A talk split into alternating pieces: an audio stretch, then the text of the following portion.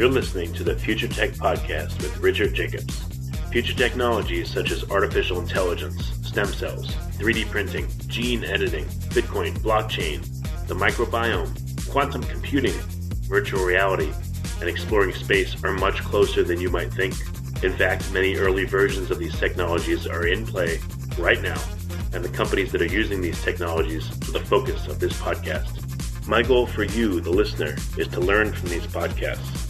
You may very well learn something that may change the course of your life for the better, steer you towards a new career, or give you insight into addressing a thorny medical problem. Remember, this podcast and its content is informational in nature only. No medical, tax, legal, financial, or psychological advice is being given. If you've enjoyed the podcast, please listen, subscribe, like, and tell your friends about it. Thank you.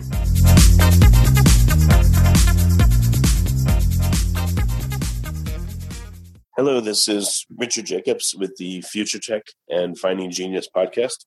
My guest today hails from Sweden. Uh, her name is Anita Öst.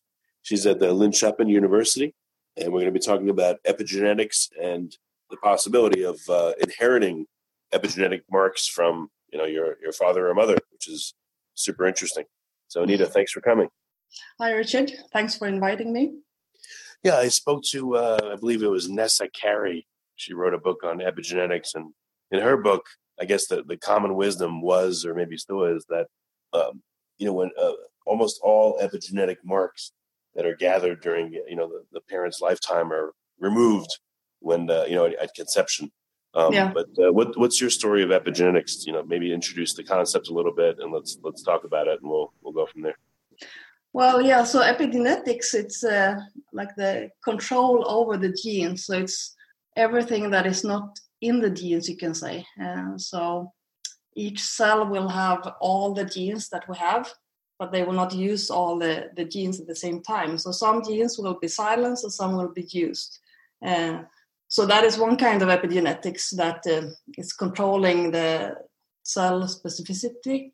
But another kind of epigenetics, the, the kind that I'm interested in, is the one where you see that uh, the offspring will inherit some information or they will change their phenotype depending on the parents' um, environment. So, for example, what the parents eat or if they are stressed. And we can see that that might give some um, changes in the next generation as uh, obesity or stress sensitivity.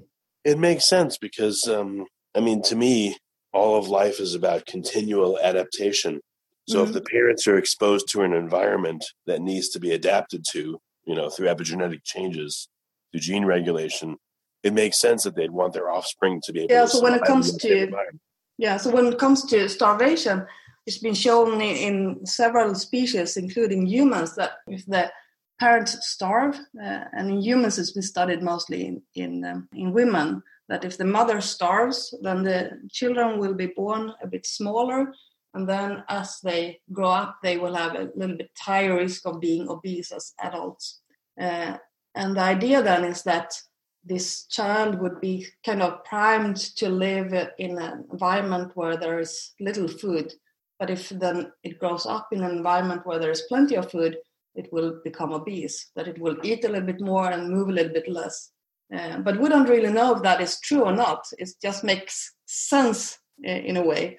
But when we did these experiments in flies, in fruit flies, uh, we did a, a, dietary intervention in the male fly, the father, and we could see also that if we were starving the, the, the father before uh, mating, the offspring became a little bit more fat. But when we starved them, they didn't survive longer. The contrary, they died faster. So at least in in my model system, I don't see that it's an uh, that they, that they gain anything from it. So so it's it's not sure that this epigenetic inheritance is a, a way to adapt. But but I agree with you that it makes sense and and maybe maybe we'll find out that there are also some benefits with this. But so far, I think we're not there yet. Well, maybe the adaptation is a forced maladaptation or mm. just a, a forced adaptation that just you know the organism hasn't figured out how to make it beneficial. So maybe that's why they're they're more susceptible to starvation. Maybe you know, again, it's all adapting, but it just can't, hmm. can't do it in the in the right way to benefit from it somehow. Yeah, it can also be that also then during stress you just allow a bigger diversity in the next generation and just hope that some of it will be good. Maybe some are bad, but maybe some will be good, and that is the chance that you can take then if it's a, a stressful situation. So there's so I much. Thought, um, I thought we had a uh, an unintentional example in the Dutch starvation winter. I think it was like 41 or 1941, 1942. Around yes. there, it, they seem to have kept good logs, and I thought that the um, the negative effects of the starvation went down two or three generations, right? Well, I think we're just seeing the second generation, so it's too early to say the third or fourth. Or Oh, I thought that there was uh, it was at the point where there were some grandchildren born that uh, were still affected, but uh... so it's down several generations. But I think maybe it also depends on how how severe the the intervention is. So if there's a severe starvation or is repeated starvation for several generations, maybe then you will have a longer effect through generations until it's washed out. So I think it's uh, it's work in in C. elegans that's done most of the molecular work around how these memories are retained and when they're kind of washed out. So there are probably processes just both to establish them and then to reset them by time. So tell me about your work with uh, with flies. Why flies, and uh, what what are you hoping to figure out? Mm, so flies, flies they they uh, get a new generation really fast. So compared to humans, it's a, it's a, it's a very very fast. It's only ten days, um, and with them you can do a lot of experiments. And you can uh, um, manipulate their genes to try to figure out the uh, molecular mechanisms behind um, things like epigenetic inheritance. I was going to joke and say, has anyone accused you of having a fly by night operation? You're the first. Well, all right. So, what, what, are you trying to figure out specifically with the flies? What kind of stresses and what kind of uh, are you trying to figure out the mechanism by which epigenetics happen, or is that well understood? Like, what's your focus there? Yeah. Well, so my background, well, when I did my PhD, I was working with human adipocytes and type two diabetes. So I guess that's where my heart is. That I want to understand how metabolic disease arise and i think maybe some of the obesity we see in humans maybe have their roots in epigenetic phenomena. So i'm thinking that if i can figure out the, the mechanisms in fruit flies maybe then i can translate these uh, findings to humans and hopefully you know find uh, ways to cure human metabolic disease. So what have you noticed so far with the flies? What kind of stresses have you put them under and what happened and how long did the effect last so for the flies, I've been only looking at um, different dietary, dietary interventions, and I've been modulating the amount of sugar. Uh, so I've been giving them as little as three grams per liter up to 300 grams per liter. And 300 grams per liter, that is like a third almost of the food is sugar then. So it, it would be span from starvation to feast. Uh, and we see that it under and overnutrition will give an increased risk for their uh, offspring to be obese. So, what is the um, all right? So, undernutrition, what does it do to the fly? It's probably obvious, but and then what does overnutrition do to the current generation that's mm. experiencing the feeding? What does it do to them, and then what does it do to the subsequent generation? Yeah, so for the exposed generation, it will also make them fat. So, fruit flies has very similar metabolism to humans actually. So when they eat extra sugar, they will store it as fat. So if you will feed them a diet that will have a lot of sugar, they will become fat. Uh, but the fruit flies that will get very little sugar in their food, they will they will starve. So in a week or maybe less, four or five days, they will die. Um, but we do the dietary intervention uh, for just two days, so it's a very short uh, time. What is a? I guess it's kind of funny, but what is a fat fly like? Can they fly, or do they do anything that? Uh, like, how fat do they get? Do they gain like a, I don't know, one gram of weight and they're fat? you, can, you can see a fat fly trying to fly, right? You can visualize it. No, but but we cannot see that they get fat. Not like humans. You cannot measure their their waist.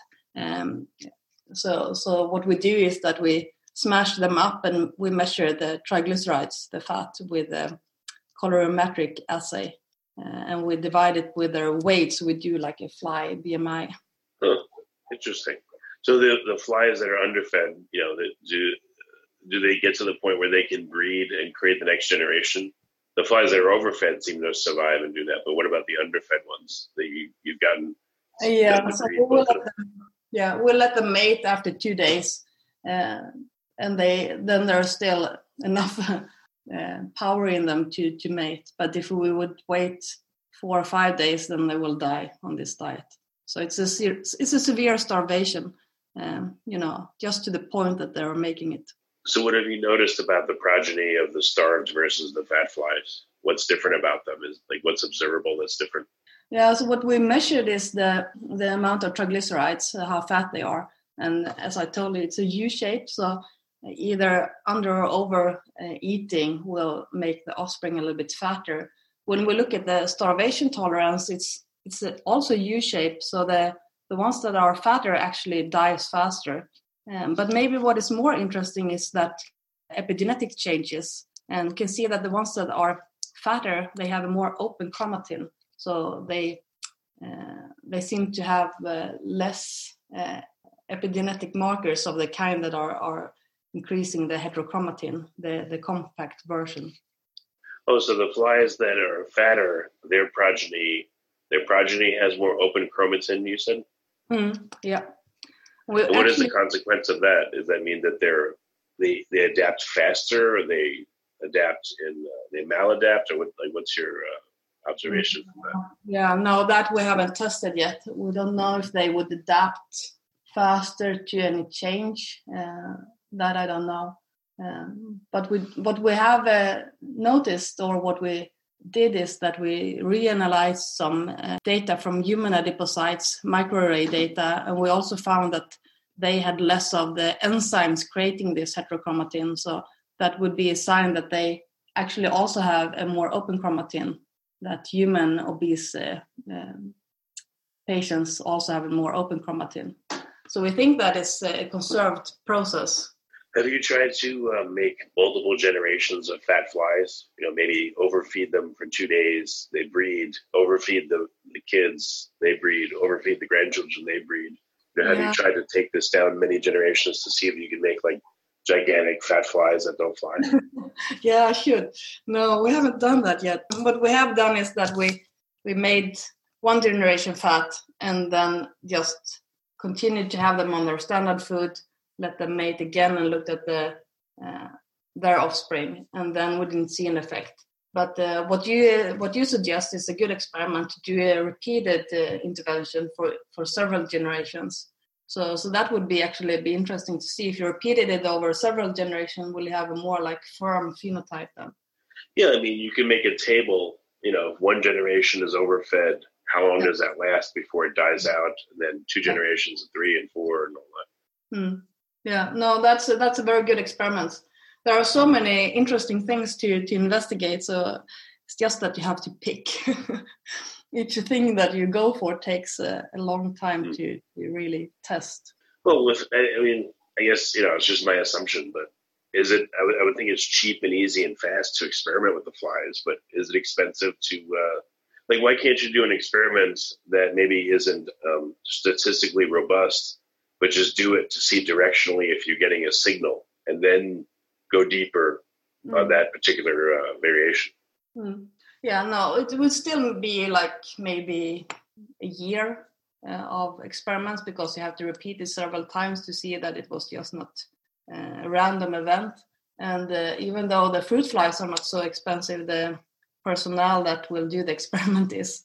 So it's still uh, each experiment you do is is time consuming i think. I guess my interest has been more to look at the mechanism how how it works. So i've been very focused on uh, looking at the the paternal side and uh, one advantage when looking at paternal inheritance is that it must be a molecule that is retained in the sperm or the seminal fluid that when it comes into the egg it's potent enough to to start a new epigenetic uh, memory or situation Well, actually, um, well, this may complicate things. I just, I've been, you know, I mean, I don't know who does this, but I'm reading a book on exosomes, mm-hmm. and I mm-hmm. learned about, at least in people, what's called prostasomes. So I mm-hmm. guess, in, at least in humans, I have no clue if this happens in flies, but you know, the prostate uh, mm-hmm. releases exosomes that really significantly change the action of sperm. Yes. So what if it's not in the sperm itself? What if there's something equivalent in the fly where another organ or another part of the fly releases mm-hmm. something that carries the sperm that altered them completely, and it's not the sperm themselves that are altered. I guess that's what you'd have to figure out. Yeah, but there there are uh, there are data that suggests that the exosomes are actually taken up by the sperm, so that, that the content of the exosomes are taken up by the sperm. We just made a human study that is uh, published in PLOS Biology now, the 26th of December. Uh, and then we did a high sugar dietary intervention in uh, young, lean, uh, healthy uh, humans. And we've been looking at the small RNA in sperm. Uh, and in this study, we just did one plus one week of dietary intervention and we saw changes in the small RNA content. And uh, we assume that this change is due to the exosomes that you're talking about. Wow, that's very short term. Huh, interesting. Um, I was wondering, uh, is there a, a, a, you know, remember we talked about, I know you haven't done it yet, but I wonder if you'll see the effect of flies, for instance, are overfed for, you know, five generations if the change locks in and you can't get rid of it after that. And then no matter how many generations you go, the change just sticks there. Or if the change uh, gets more well, persistent, the more generations you know have been exposed to a certain way. Yeah, well, that would be really bad, right? Because we know that overnutrition also gives uh, epigenetic changes in the next generation. So if we would have uh, several generations of overfeeding, as we have now with the obesity epidemics, uh, then it would be really bad if these epigenetic memories get like locked in. Um, I hope. I hope not. Yeah, I hope not either. I guess it's just it's a possibility, you know. Yeah, but you can think about it the other way that both my work in Drosophila and humans, they instead suggest that these are rapid effects. So for for fruit flies, I do the dietary intervention for two days and get an effect in the next generation. For the human study, we also did a short intervention, just one plus one week, and see changes in the small RNA content in sperm. So I think that maybe if it would be a benefit uh, from an evolutionary standpoint, it needs also to be dynamic. If epigenetic memories were to be locked, then you would lose this uh, dynamics or the, the possibility to respond to the environment. It's also possible too that what if it goes on, you know, okay, so if it happens in one generation, the progeny don't do as well. Like you said, they're not as resistant to starvation and, you know, they're, they're fatter. But mm. if it went on for know, four or five generations, mm. you know, maybe it gets locked in, maybe it doesn't. But maybe the adaptation itself changes now. Maybe the mm. organism finds a way to benefit from the adaptation somehow and not be frail because of it. Yeah, well, it's possible. Yeah. Sorry, I should do it. I know there's only so much funding and time. One thing it does, I mean, one small thing that would benefit, at least right now from your research, is that people that are going to, uh, you know, that want to conceive in the U.S. and they're using in vitro, or if they're going to be a sperm donor or whatever it is, it seems like a sound protocol would be make sure that you eat as best you can, you know, for the men in, you know, the week or the month preceding your your donation or your capture of sperm to give your your child the best chance of uh, coming out right. Yes, yeah, I think that is that is a good assumption. So in the human study we did now, I wanted to do similar intervention as we have done in flies. I wanted to look at the effect of high sugar, but as uh, we don't know what humans eat or they eat so varied, varied diets, we wanted to put them on a, a similar baseline first. And to do that, we got calculated what they should eat according to the Nordic health recommendations. And so we, we, collected samples before we started the study, after one week with a healthy diet when we established the baseline, and then again after a high sugar uh, intake week. Uh, so we got three samples from the same guys. And what was surprising for us was that when we started, there were five or 15 guys that had a low sperm motility, so how well the sperm are swimming. And uh, when we put them on the healthy diet, they all recovered. So by the end of this two week, all 15 guys had a high sperm motility. But in the beginning, it was actually one third that had low, close to the to the reference value. Yeah. So th- that was interesting and a little bit scary that even for the young healthy guys, one third had a low sperm motility when they started the study. Well, that's interesting. You you wonder if um, you know nature itself is trying to prevent those guys from uh, procreating. You know, by hurting their sperm motility. You know, in a way, I mean, by you know, by hurting their sperm motility, they're less likely to be able to uh, you know to get someone pregnant. So that it's in a way, it's um, you know when they are healthy, the window for them or the ability for them to you know to get someone pregnant goes up, mm. which would make sense. Yeah. So the sperm maturation process is uh, rather short. So the the time to make a sperm, the spermatogenesis, is around 70 days in humans, but the maturation process where they gain their abilities to swim, that is just a few days. So as you say, it might be might might make sense that they react to what you eat at the moment. So uh, if you eat, if you're undernourished, maybe they shouldn't be so good as they are when they are like eating well. Have you? Um, hmm, that's interesting. So, what what other variations would you want to try in the human study to to figure out more of what's going on? Yeah. So first of all, I think I would like to do it in in a bigger cohort. So this is just 15 guys. Uh, and we controlled them control what they were eating very precise. So it, it was still a big effort for us to do this study. But I guess I would like to do it with with more people so that we can see that it's actually true. Um, but I would like to see then if there are specific components in the food that affected the sperm motility. So now we just know that when we change the diet for them, we put them on food that is patients, they they got a better sperm motility, but maybe there are specific components, um, but that we don't know. So, so it would be interesting to to see a little more in detail what in the diet affected the sperm motility. You could also look at exercise, sleep. I mean, there's a lot of different factors, and I'm sure would all contribute. Yeah. Yes, you know, if, if sugar is doing right. it, then yeah. Hmm. Well, what, what's the end goal of doing this? You, you want to understand what's going on, but but why? You want to be able to provide advice to people that want to conceive, or I mean, how do you want to contribute to science by doing what you're doing? Mm, I guess it's both. I think it's a fundamentally very interesting problem to solve to to understand how information is passed from one generation to the next. Um, but then I'm also interested in trying to, to understand how this is uh, coupled to metabolic disease and now it looks like uh, this connection to metabolic disease and fertility is kind of intertwined. So it seems like they're like different sides of the same coin. So it would be nice to to be able to to understand this mechanism and maybe help both male infertility, but also maybe next generations uh, metabolic health problems. Well, I guess that's a phenomenon, right? Uh, I don't know if it's just in the U.S. or worldwide. I guess uh, men appear to have much uh, fewer sperm than they did years ago. And I don't know about the motility, but uh, it seems like infertility is becoming uh, more and more of a problem.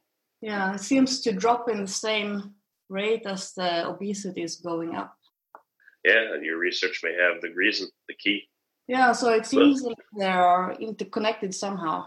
Did you look at also sperm count, or you just looked at motility? Were there other factors about the sperm you analyzed? We did look at sperm count and we didn't see that it changed. Okay, so this was just the short term effect of the motility. Yes. Um, did you, well, in people, it's really not ethical to, uh, you know, have an egg in there and introduce them. In flies, are you able to, uh, you know, to capture a, a, sperm and an egg in a fly and see if they'll, uh, if conception will happen, you know, in a dish, in vitro? No, unfortunately not. Not so far. We cannot do that. Uh, so in mice, they can do that. They can do in vitro fertilization. So they can take out the egg and fertilize it in the dish. And in flies, we cannot do that yet. So I can work with different mutant males and see how it will affect it and uh, can affect diet and, and other environmental parameters. Have you analyzed the uh, the sperm motility of the flies or any other factors of the fly sperm, the sperm counts or anything? Yeah, no, it's not so easy to do that in sperm because fun fact about Drosophila sperm is that they are very long. So actually, they're almost as long as they are as the fly. So that means that the sperm tail they get like intertwined. It's not so easy to get them to swim in a dish. Huh. Yeah, yeah, I know. Drosophila yeah. has the longest sperm in animal kingdom. They have longer sperm than humans. So compared to their body size, they have like gigantic sperm. Uh, yes. That's weird. Okay. Huh. It's weird. Yeah, interesting. oh, okay. So any um any other particulars that you want to look at next, or um, any realizations from the research that really surprised you? I think what surprised me in the human study is that it seems like the motility and the small RNA in sperm is uh, uh, correlating. So it kind of pointing to the exosomes that you were talking about, and this correlation okay. uh, kind of to exosomes because exosomes are also known to be involved in the maturation of sperm when they're gaining their motility. So probably they will get factors that uh, make them able to swim and they will deliver small RNA at the same time. So I think that was uh, interesting for for us now. Hmm, interesting. Um, would you? I don't know if this is likely at all. Would you be able? Uh, so I don't even know if we know in clinics that do in vitro fertilization.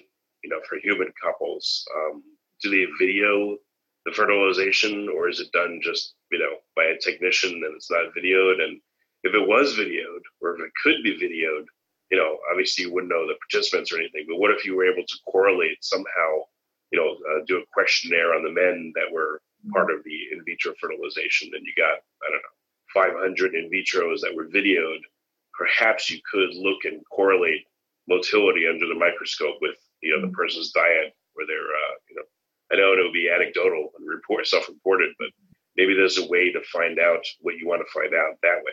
Yeah. Uh, maybe, but I'm thinking a little bit uh, in the line with uh, when you do it in vitro, when you put all the sperm in a dish with an egg, then you put the motility factor out of play a little bit.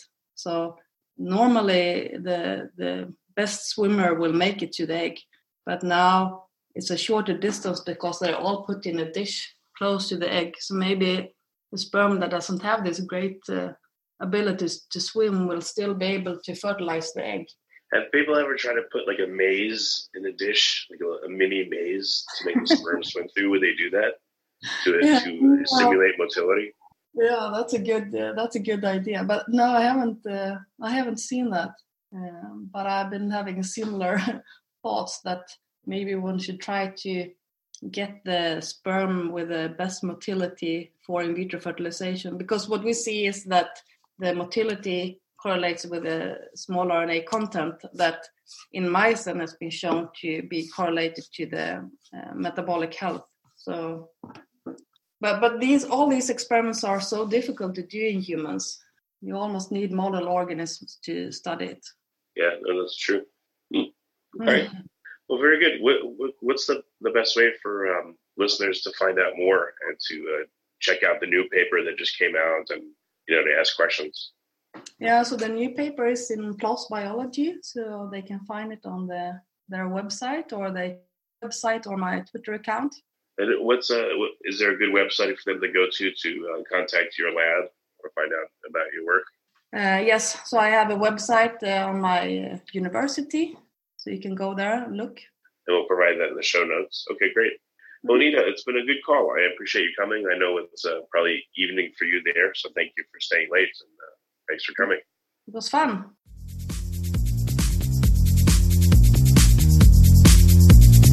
You're listening to the Future Tech Podcast with Richard Jacobs. Future technologies such as artificial intelligence, stem cells, 3D printing, gene editing, Bitcoin, blockchain, the microbiome, quantum computing, virtual reality, and exploring space are much closer than you might think. In fact, many early versions of these technologies are in play right now and the companies that are using these technologies are the focus of this podcast. My goal for you, the listener, is to learn from these podcasts. You may very well learn something that may change the course of your life for the better, steer you towards a new career, or give you insight into addressing a thorny medical problem. Remember, this podcast and its content is informational in nature only. No medical, tax, legal, financial, or psychological advice is being given. If you've enjoyed the podcast, please listen, subscribe, like, and tell your friends about it. Thank you.